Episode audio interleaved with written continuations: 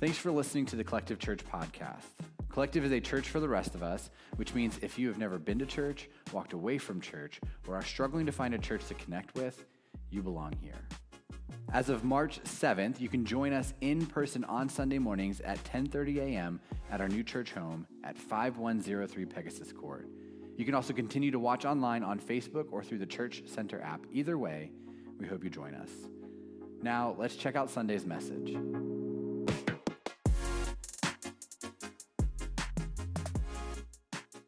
About a year ago, I introduced Elise, my five year old, to the hot and cold game. Ray had given her a bunch of bouncy balls, and Elise asked me to throw them into the yard so she could go out and try to find them. The problem was that they were so small that they disappeared in the grass. So while she was looking for one, I said, You're getting hotter, hotter, burning hot. And then she started sprinting in the complete opposite direction I was eh, that the ball was in. So I started yelling, you're freezing. You're Antarctica. You're a snowman. And when she heard that, she started moving back toward the ball. Warmer, warmer, hot, hotter. You are on the surface of the sun. She was standing right on top of it. But again, she started to walk away. I said, At least you were literally on fire. What are you doing? And then she looked up at me and said, Dad, I don't know what you're talking about. And it was in that moment that I realized that I failed her as a parent because she had never actually played the hot and cold game before. To her, I was just shouting out random things that were hot and cold. And while I was doing that, she was thinking, I don't want to be as hot as the sun, and I don't want to be frozen like a snowman. So, what she was trying to do is she was trying to find the middle, which was the safest. And isn't that what we often do when it comes to our faith? Do you guys see that coming? That's good, right? Yeah. Last week, we started this series called Stop Going to Church. And one of my friends called me and asked, he said, What if people actually stopped going to your church? And I laughed and I said, I guess they were looking for a perfect church and didn't find it here. Either that or they love Duncan. So we kicked off this series, and I told you all last week that my hope for you is that you take a next step. That the goal is to help you to get from being in a place of lukewarm in your faith to a place of being literally on the surface of the sun. Really, this series is to challenge you to move away from the middle into a place where church and faith are not a passive part of your life. They're not time fillers on slow Sundays. They're not something you do because your parents make you, but something that you have control over and something that you own. So last week, the challenge was to stop going to church and set down roots right? Spend some time here. Come for a few months. Make Sunday mornings a priority and try to figure out what God wants to do in your life and what role collective can help play in that. And I just want to give a shout out to everyone who took one of those next steps last week. A bunch of you signed up for Next that DJ just talked about. Seriously, if you are new to Collective, you should come hang out with me and Danielle and learn more about this church and how you can get involved. We'd love to meet you and answer any single question that you have. Last week, 10 people checked the box to join a team or join a small group. I had people reach out to me and ask, hey, if I don't start in Revelation in the Bible, what should I start reading first? In fact, some of you actually gave financially for the first time, all because you realized you were simply going to church and you were ready to move out of that place of being in the middle. And that's so encouraging. But some of you walked away last week and you asked yourself, Am I lukewarm in my faith? And you weren't really sure. And rightly so, you started to ask yourself, what does cold look like? What does hot look like? A year ago, I felt hot, but have I cooled down a bit?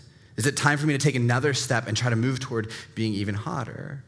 And some of you are kind of like Elise, where you are mentally walking back and forth, trying to figure out if you want to be hotter or colder.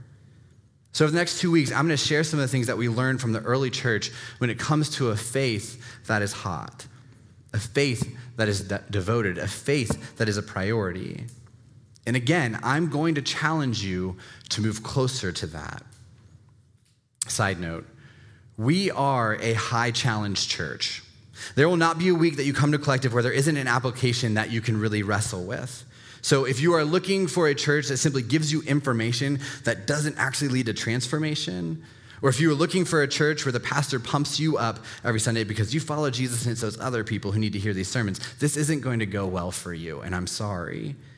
But if you are here because you are genuinely seeking out faith, or you want to grow in your faith, or you at least want to wrestle with your faith, or just simply see if faith is for you, you belong here. So, my favorite book of the Bible is the book of Acts. And the reason why I love this book is because it's all about the start of the church. And so, if you want to know what the church is all about, how it began, how it spread throughout the world, read the book of Acts in the New Testament. And for those of you who maybe feel like you've been burned by church before, this book will help you see what God intended the church to be. And I believe that it'll lead to some healing for some of the past pain that you feel. And this book begins right after Jesus resurrected from the dead.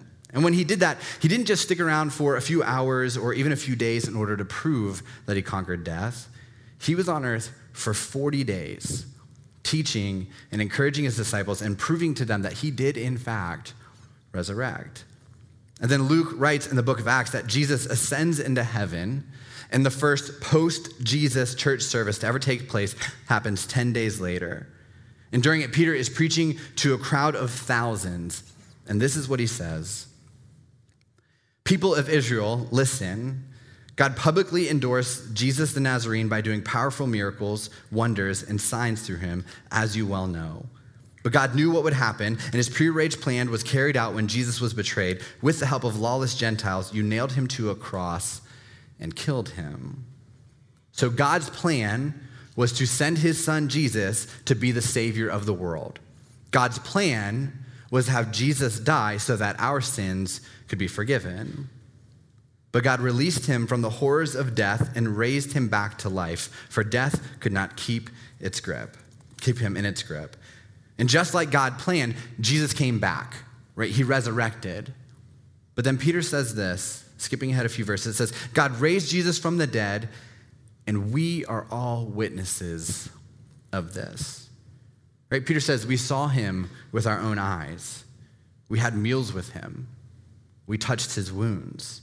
We sat with him and we learned from him. And upon hearing what Peter was preaching and literally seeing people who witnessed the death, burial, and resurrection of Jesus, something clicked for the crowd. And this was when thousands of people realized that they truly did believe what Peter was saying that Jesus was the Son of God, that he lived a perfect life before dying on a cross, but then resurrected three days later to prove that death could not stop him and that his promises of new life, his promises of grace, his promises of salvation were real. The story continues. Peter's words pierced their hearts. And they said to him and to the other apostles, Brothers, what should we do? Peter replied, Each of you must repent of your sins and turn toward God and be baptized in the name of Jesus Christ for the forgiveness of your sins. Then you will receive the gift of the Holy Spirit. And this is why we talk about baptism at Collective. Right? This is why we celebrate baptism at Collective. This is why baptism is on the digital connection card, because baptism is important. Right? In the first church service that ever existed post Jesus focused on two things proof that Jesus is the Son of God who resurrected from the dead, and baptism as a response to that belief. Right? And with this series being all about next steps, for some of you, that's your next step. Right? That's, that's the next thing that you need to do is to publicly declare your faith in Jesus. And so if you know what it feels like to be pierced to the heart by that message, and you are ready to take that next step, we want you to check the baptism box in your digital connection card. But what I really want to focus on is what happened next. So, right after this moment, Peter and the other disciples baptized thousands of people. And then Luke continues. All of the believers devoted themselves to the apostles' teaching and to fellowship and to sharing in meals, including the Lord's Supper, which is communion, and to prayer. A deep sense of awe came over them all, and the apostles performed many miraculous signs and wonders. And all the believers met together in one place and shared everything they had. They sold their property and possessions and shared the money with those in need. They worshiped together at the temple each day, met in homes for the Lord's Supper, and shared their meals with great joy and generosity, all the while praising God and enjoying the goodwill of all the people. And each day, the Lord added to their fellowship those who were being saved. Do you know what Luke is describing? the church. Right? They learned together. They prayed together. They took communion together. They cared for the community together. They ate meals together. They worshiped together. They were generous together. They celebrated together. Right? So, what's the common theme here? Together. It's together. Church and faith are not a solo thing. They're not. And yes, your faith is your own faith, and you have to own that, right? You have to own your growth. Faith is personal, but faith is predicated on community, right? Growing in our faith and pursuing faith are not meant to be done in isolation. And so last week, the application was to stop going to church and set down roots. And here's what I want you to write down today stop going to church and choose community. Stop going to church and choose community. And if you've been around Collective for a while, this isn't the first time you've heard me talk about the need for community. Right? Multiple times a year, I will teach on the truth that we aren't meant to do life alone. I will teach on the truth that we need healthy community. And I do this because we need to keep hearing it. In 2019, English Prime Minister Theresa May created a new role in the British government called the Minister of Loneliness. And by minister, they don't mean like a church minister. It's, it's a politician who heads up a department in the government. Right? They have a whole governmental department to combat loneliness because in 2017, a report came out that showed 9 million people in that country often or always feel lonely. That's one out of every six people. It's even worse in the United States, though. Loneliness is emerging as a public health epidemic in the US, according to recent surveys. Almost half of Americans, including large numbers of the country's oldest and youngest adults, are lonely. Studies have linked loneliness to higher rates of chronic diseases and mental health conditions. Loneliness increases chronic inflammation and suppresses immunity. The detrimental health effects of loneliness have been likened to smoking 15 cigarettes a day. In 2019, a study conducted by Cigna set out to determine what's driving those high rates of loneliness. Unsurprisingly, it found that social media, when used so much that it infringes on face to face quality time, was tied to greater loneliness. It also found that having meaningful in person interactions, reporting high levels of social support, and being in a committed relationship were associated with less loneliness. So, whether it comes from friends or family members or a church or a spouse, having community is strongly associated with better mental and physical health. Being in healthy community can lower stress levels, improve mood, encourage positive health behaviors, boost cardiovascular health, improve illness recovery rates, and aid virtually in everything in between.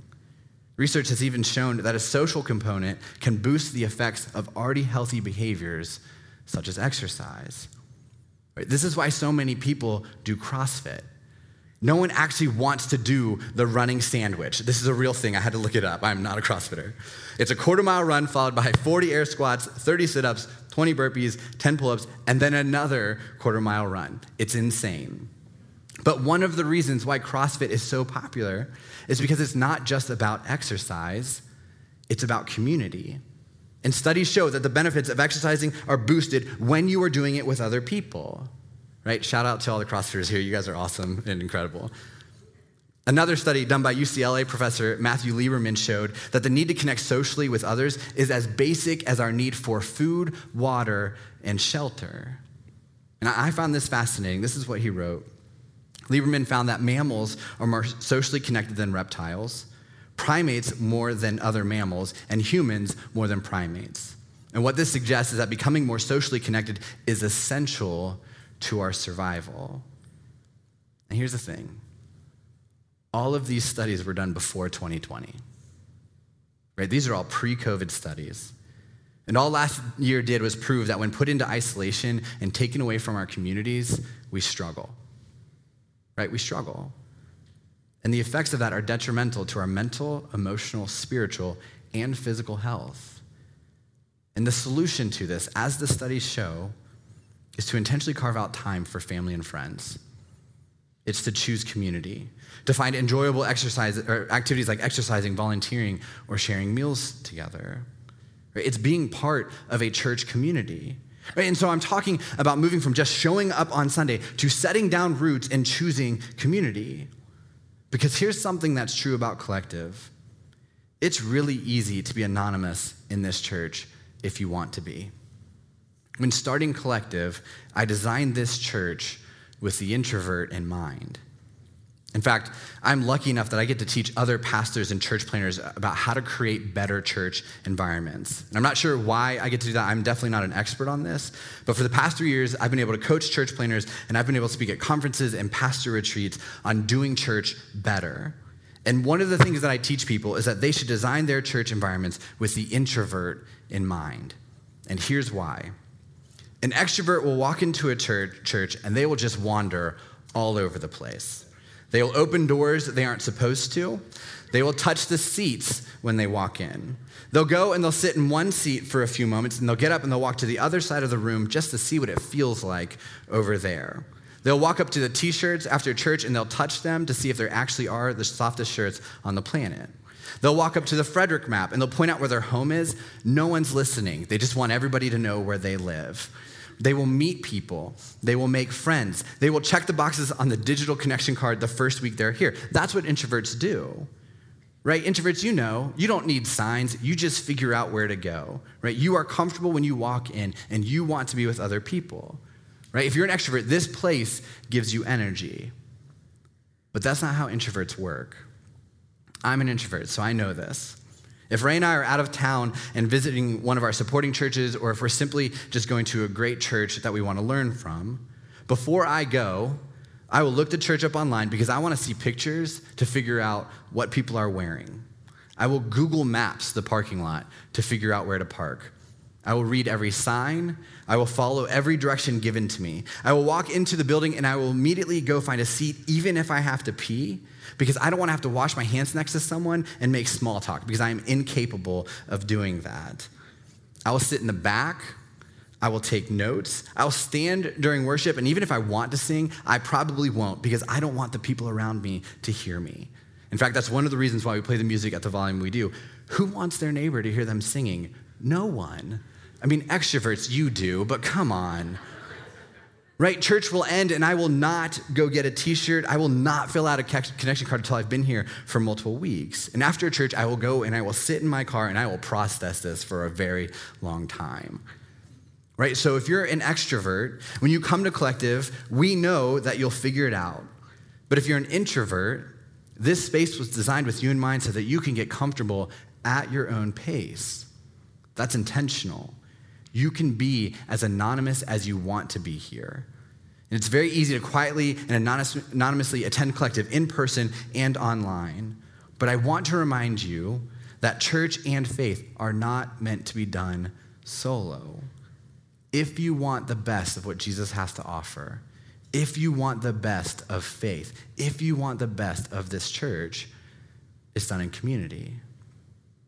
Listen, I'm not telling you that you need to find your best friends here, but some of you might. I'm not telling you if you're single, you will find a spouse here, although we just celebrated our first collective wedding this spring. Maybe a few more on the way.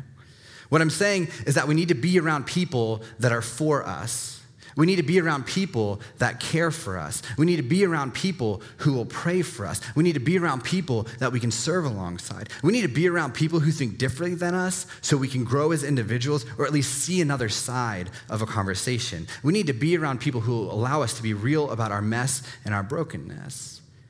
And if you are just simply going to church, that will not happen. And maybe it's not loneliness for you. Maybe it's about being a part of something that's bigger than you as an individual. Right? Stop going to church and choose community. And there are two main ways that we talk about this every single week at Collective. The first is joining a collective, which is one of our small groups. Right? These groups get together to talk about the sermon topic from Sunday. They read the main Bible verses, and then it's opened up for discussion. And the reason we do it this way is because Sunday morning shouldn't be the end of the conversation for you. Right? Church shouldn't be about me telling you things and you going, okay, and leaving. You need to take time every single week to digest this. You need to take time every single week to read what we are talking about and figure out what that means for you. You should have questions. You should have next steps that you want to wrestle with. You should even have disagreements, and that's okay. But if you simply go home and don't take space to talk about those things, it's just not going to work it's not going to be as good. So these groups get together to dig, dig, deeper into what we are learning in this space. We have groups that meet in person and online. We have groups that do dinner and groups that just drink beer. We have groups that are early and groups that are late. We have groups that are people in Frederick and we have people that are out of state. Shout out to all of our Florida and Carolina people who are watching today. We have groups that are just for student and it is growing like crazy. Because if you are a middle schooler or high schooler, you need community and you should be a part of this. Right? And it doesn't matter where you are in your faith. You don't have to be a follower of Jesus to be a part of these groups. You just have to want community. The second way you stop going to church and choose community is by joining the team. And I'm not going to lie, groups are great for community, but the team is better. It just is. Psychology Today says that serving alongside other people actually strengthens communities and creates bonds built on purpose and joy. Serving together also increases self confidence and combats depression. And when we look at the early church, serving others was core to their mission. Right? Part of the reason why Christianity spread so rapidly was because a group of people focused on serving others instead of themselves.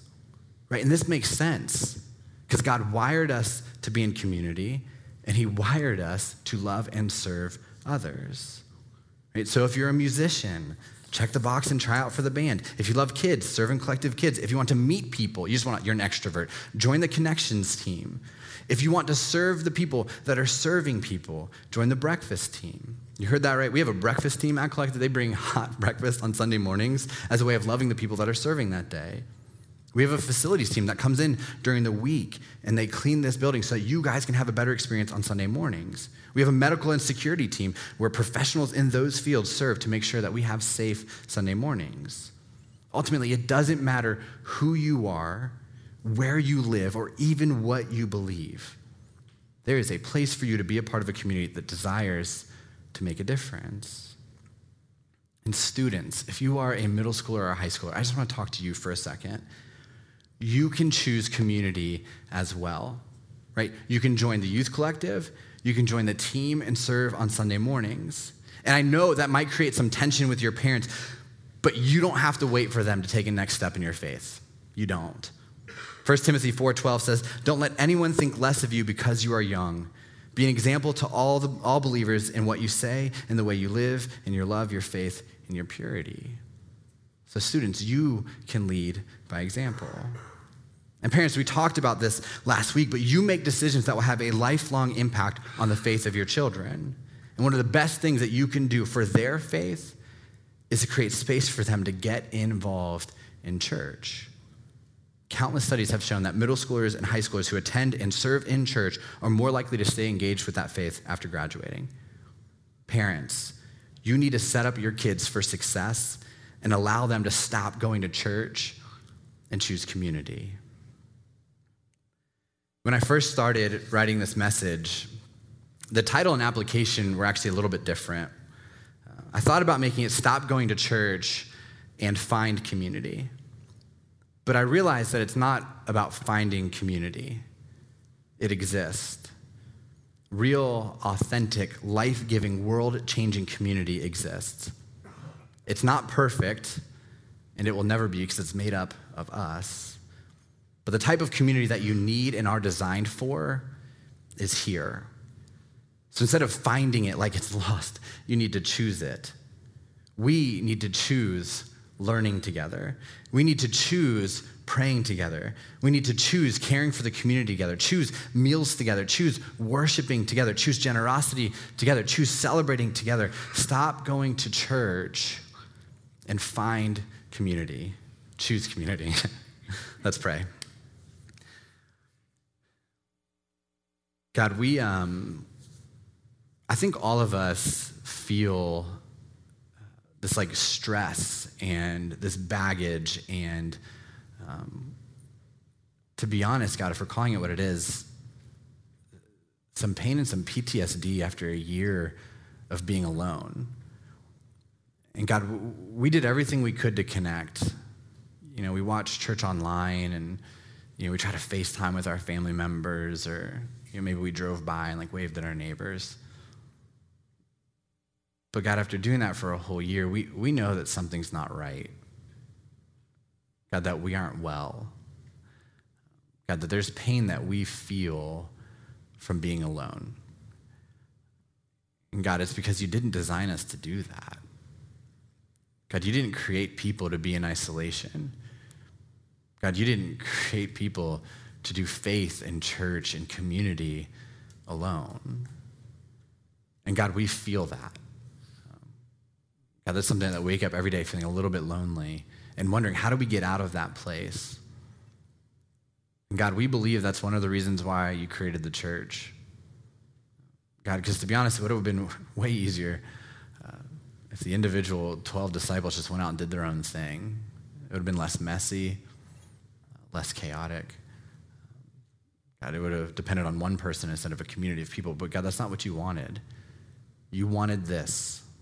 You wanted this group of messy and broken people. God, you wanted people who are all over the place in their faith to come together and do church with one another. God, you wanted us to choose community. So, God, I pray that we do that this week. God, for those people who are watching or listening that feel lost and lonely, um, God, that they know that this church exists so that they can be a part of something. They don't have to do this stuff alone. God, that they can come with their, their doubts and their questions and even their skepticism and still find a group of people that love and care for them. God, thank you that you created the church. God, thank you that we get to do this together. Because, um, God, to be honest, it's, it's not as good alone.